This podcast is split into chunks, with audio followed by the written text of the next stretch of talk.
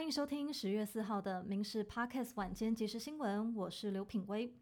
民事新闻网独家调查报道，国防大学爆发教授生等审查不公开的丑闻。根据具名检举人杨少校爆料，理工学院副院长郑根发明知八月一号是生等教授申请的截止日，必须要在截止日之前提出著作，但他的著作日期不符，而且篇数也不足。但校方不但没有推荐，还涉嫌护航郑根发。对此，郑根发出面反驳，说只要在教评会开会之前提出即可。校方也强调，一切都是按规定办理。不过，居民检举人现在举证立例，到底有没有违反相关的规定，还有待教育部进一步调查理清。小犬台风来袭，屏东县包括恒春、车城等等六个乡镇，在下午就停止上班上课，晚间更是全县停止上班课。后壁湖渔港的渔民忙着用绳索固定船只，至于在知名景点船帆时，上午甚至还有民众跑去拍照，但都立刻被海巡人员劝离。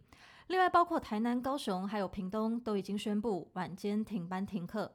南台湾已经可以开始明显的感受到风势增强，台风来势汹汹，各地防台准备不能轻忽。台南七股龙山宫魁为四十七年来忙着建庙以来的第三次建造教典，没有想到小犬台风搅局，庙方人仰马翻，忙着应变。部分牌楼得先拆掉，就连安坐典礼也必须要延后。不过就在预拆的过程当中，没有想到首坛的牌楼竟然就被强风吹垮。附近的沿海科农虽然说多采细湖养殖，受到台风的影响比较小，但就怕风大雨大会影响到鲜科的品质。科农也是忙着一味抢收，也是忙得不可开交。小犬台风来势汹汹，东半部地区首当其冲。海巡署加强宣导，要民众在台风期间不要靠近海边，以免发生危险。东部各地的渔民也纷纷将船只靠港停放，暂停出海作业。在花莲已经明显感受到强大的风力。周二下午，东大门夜市就有指示牌硬生生被风吹倒。另外，台东康乐本馆、卑南遗址公园周三下午也暂停开放，还特别取用台湾史前小犬的雕像当底图，发出休馆公告，让人会心一笑。受到台风的影响，台东县长饶庆林宣布下午放半天的台风假，也让不少网友灌爆饶庆林的脸书，笑称饶半天，还质疑下午风雨大，接孩子安全吗？气象署也预估，明天全台有十个县市被暴风圈侵袭的几率高达百分之八十以上，台东蓝雨绿岛更是达到百分之百，因此放台风假的几率很高。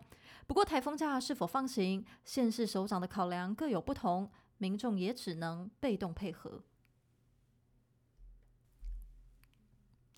小犬台风发威，位在山区的文化大学风雨也不小。虽然台北市没有达到停班停课的标准，但是山区风雨很大。昨天文化大学就紧急召开了台风因应小组会议，最后决定今天是改采视讯上课的方式。还有学生分享，校园周边的超商出现了抢粮潮。不过校方也立刻澄清，学校的商店、学生餐厅备货量一切充足，要外界不用太过担心。只是每当台风或是东北季风来临时，文化大学学生的上学之路确实是比其他人都来得艰辛。小犬台风逼近台湾，让原本就在高档的菜价持续居高不下，尤其是小白菜涨最凶，每公斤四十九点二元，涨幅高达百分之一百四十二。另外，番茄跟青椒也都有百分之十七跟百分之五十七的涨幅。为了抢救心血，在云林有菜农一大早就到菜园抢收。另外，大卖场也积极备战，像是家乐福泡面、罐头、叶菜类等等的商品，都有两到三倍的备货量。全联大润发也是因应台风来袭，全台的门市都已经提高三倍的备货量，要确保台风天供应无虞。台北市一间公立幼儿园传出当地里长疑似是不满小朋友的吵闹声，还有家长接送乱停车，竟然就将幼儿园门外的花圃施用动物排泄物的有机肥料，因为味道非常的不好闻，立刻就引发家长抱怨。不过里长也立刻出面驳斥哦，表示说会使用动物有机肥料，目的是为了让花长得更好。幼儿园的园长也出面帮忙缓颊，强调园方跟里长之间并没有嫌隙。如今肥料的恶臭味也已经消散了，而里长现在也挂保证，说下次不会再使用动物有机肥料，避免又惹出争议。以上新闻由民事新闻部制作，感谢您的收听。更多新闻内容也请上民事新闻官网搜寻。